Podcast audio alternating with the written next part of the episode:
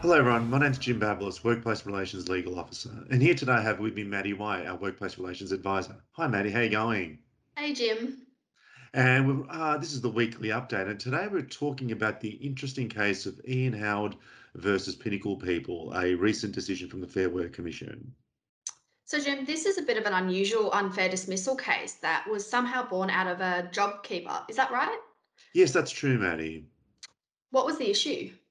Well, essentially, what it comes down to is, um, I guess the question was, you know, a failure to be ready and willing to work as a justification for terminating an employee during the COVID nineteen pandemic, and and of this occurring obviously whilst the employee is still receiving JobKeeper payments.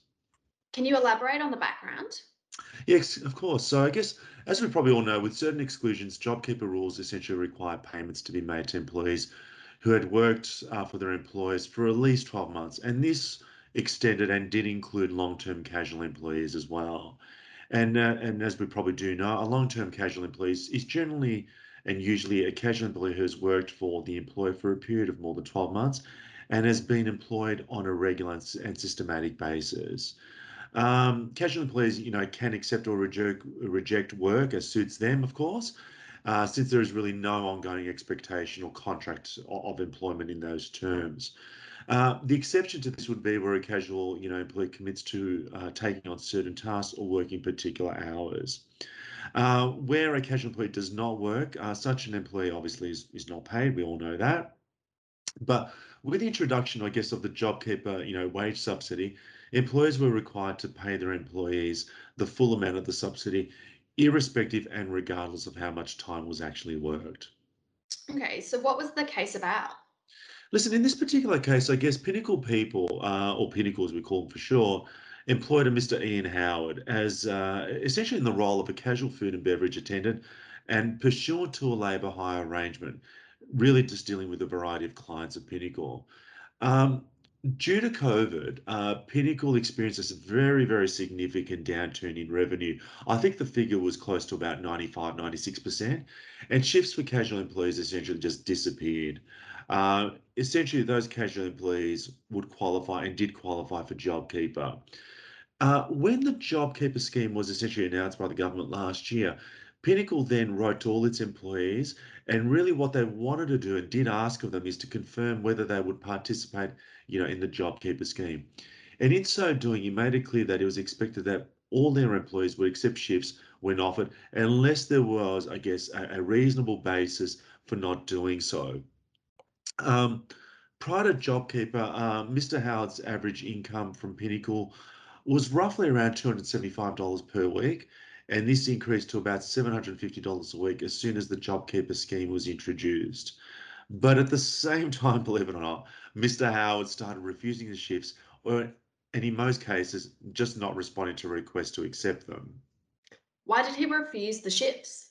Listen, as far as we can ascertain, really, it was about safety concerns, but not necessarily framed as OHS.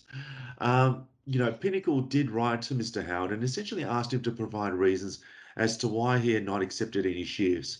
And in response, uh, he indicated that uh, the way that he understood it was that these venues that he was working at or being asked to work at uh, were closed due to the Victorian state government lockdown. Um, around that stage, I think it was a total of about 23 shift offers that he'd failed to accept.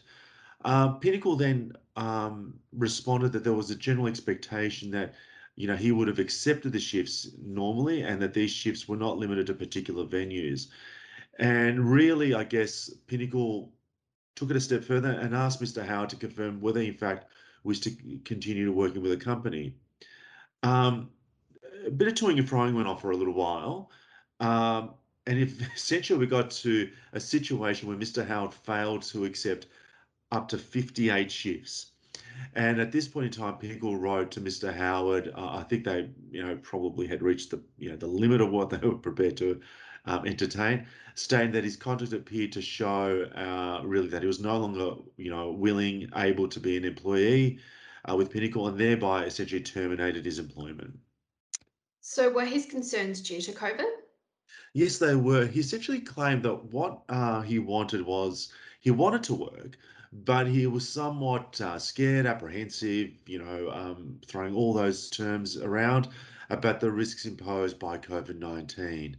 Uh, you know, this is despite the fact that, you know, Pinnacle did have policy and practice directions that employees with health and safety concerns about working in risky environments or safety concerns in those environments and who had a valid reason uh, would be offered shifts in an environment, um, you know, that would be appropriate to their circumstances. And usually this is around medical conditions, uh, you know, immunosuppressants and things like that. So they were prepared to work around it.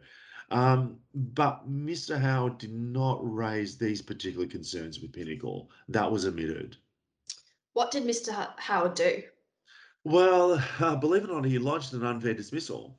Um, and what he essentially claimed in his, uh, you know, prayer for relief essentially was that he claimed that it was unsafe for him to be working uh, during uh, this particular period because of COVID 19. But he was a casual employee, was he not?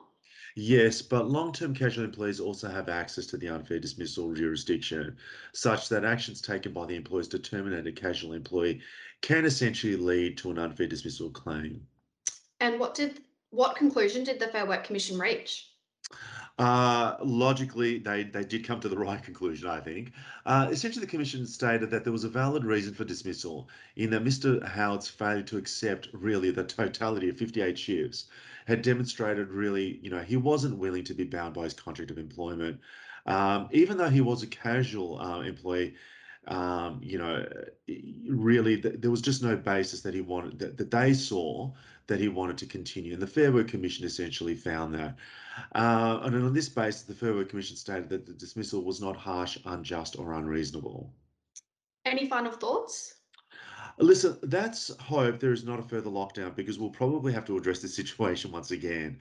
Uh, but listen, I guess the key issue is, I mean, if we could extend it beyond JobKeeper or even within the context of JobKeeper, employ, employers of casual employees in receipt of JobKeeper payments or in a unique situation in the future that might encompass this should really do two things. One, clearly outline that the employee employees' expectations around accepting shifts are offered to employees and really what that entails.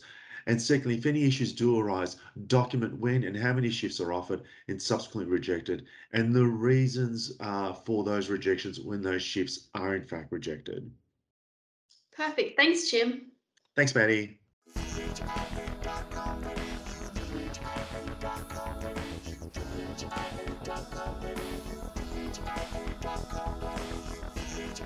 Thank